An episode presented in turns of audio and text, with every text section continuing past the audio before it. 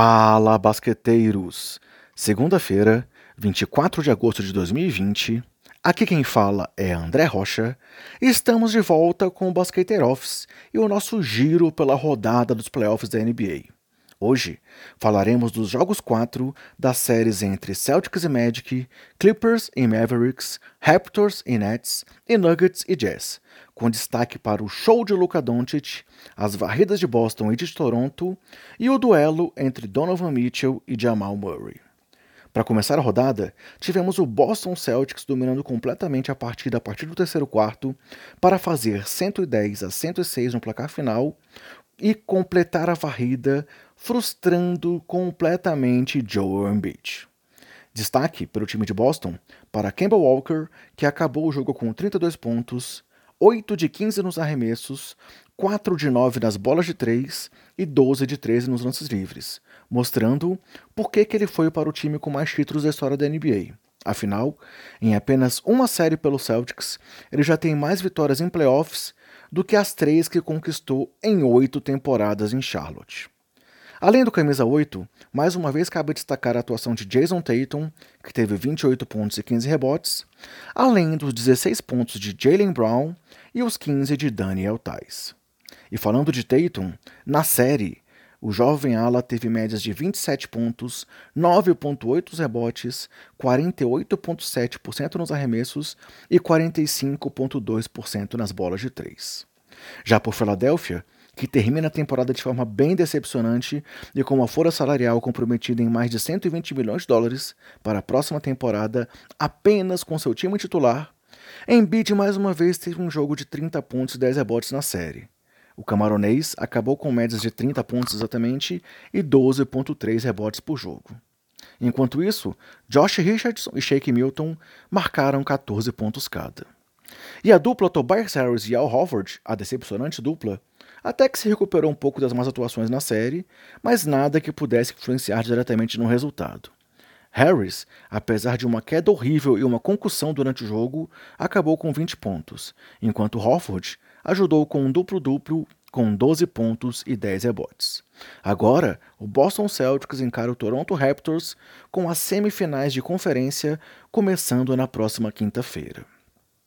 Já no segundo jogo de domingo, um verdadeiro recital de Luka Doncic para conseguir a virada diante do Clippers na prorrogação por 135 a 133, mesmo após ter uma defasagem no placar durante o jogo de 21 pontos.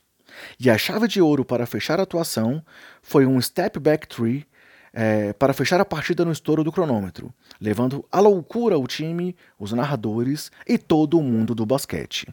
E aí, vale a pena entrar no nosso Twitter, galera, e conferir as manifestações de outros jogadores ao redor da liga sobre o lance e a atuação do jovem esloveno de 21 anos. Luca, mesmo lidando com dores no tornozelo lesionado no jogo 3, acabou a partida com incríveis 43 pontos, 17 rebotes, 3 assistências, dois roubos, um toco, 18 de 31 nos arremessos, sendo 4 de 10 nas bolas de 3. O Camisa 77 se tornou então o primeiro jogador da história com esses números de pontos, rebotes e assistências em playoffs. Além disso, igualou a segunda melhor marca de pontos em um triplo-duplo na história dos playoffs, ficando atrás apenas de Russell Westbrook, que teve um triplo-duplo com 51 pontos.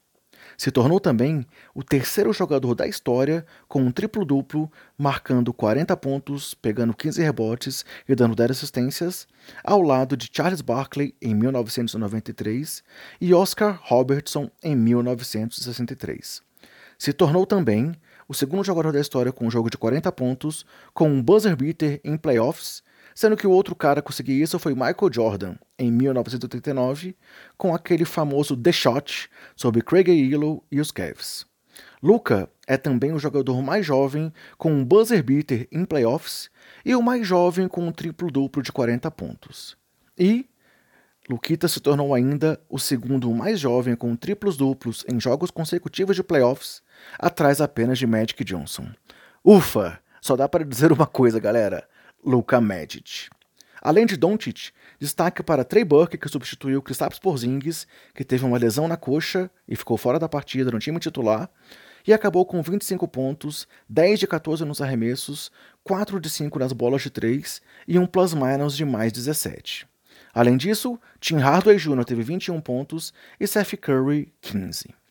Pelo lado dos Clippers, Lou Williams foi o sextinho do time com 36 pontos e um plus-minus de mais 15 apesar da derrota, enquanto Kawhi Leonard teve 32 pontos, 9 rebotes, 4 assistências, 2 roubos, 1 toco, 10 de 22 nos arremessos e 9 de 10 nos lances livres.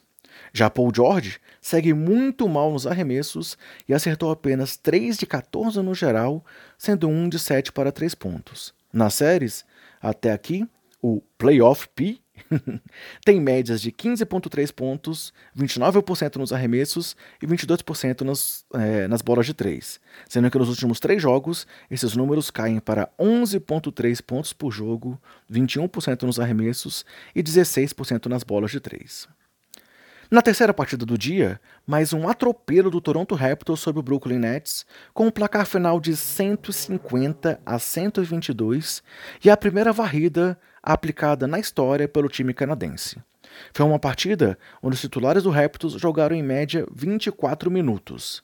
Excluindo aqui desse cálculo, Kyle Lowry, que deixou o jogo com uma torção no tornozelo, atuando apenas 9 minutos, e terá a extensão dessa lesão identificada em uma ressonância magnética hoje. Com isso, os reservas comandados pelo técnico do ano Nick Nurse foram responsáveis por 100 pontos, a melhor marca da história de um banco de reservas, seja em temporada regular, seja em playoffs. Destaque para os 29 pontos e um plus-minus de mais 31 de Norman Powell e para os 27 pontos e 15 rebotes de Serge Ibaka. Pelo Nets, que agora aguarda a próxima temporada e os retornos de Kevin Durant e Kyrie Irving, destaque para os 35 pontos, 6 rebotes e 6 assistências de Caris LeVert. E fechando a rodada, mais uma partida equilibrada entre Nuggets e Jazz, com domínio do Denver no placar no primeiro tempo e do Utah no segundo, com destaque para o duelo impressionante entre Donovan Mitchell e Jamal Murray.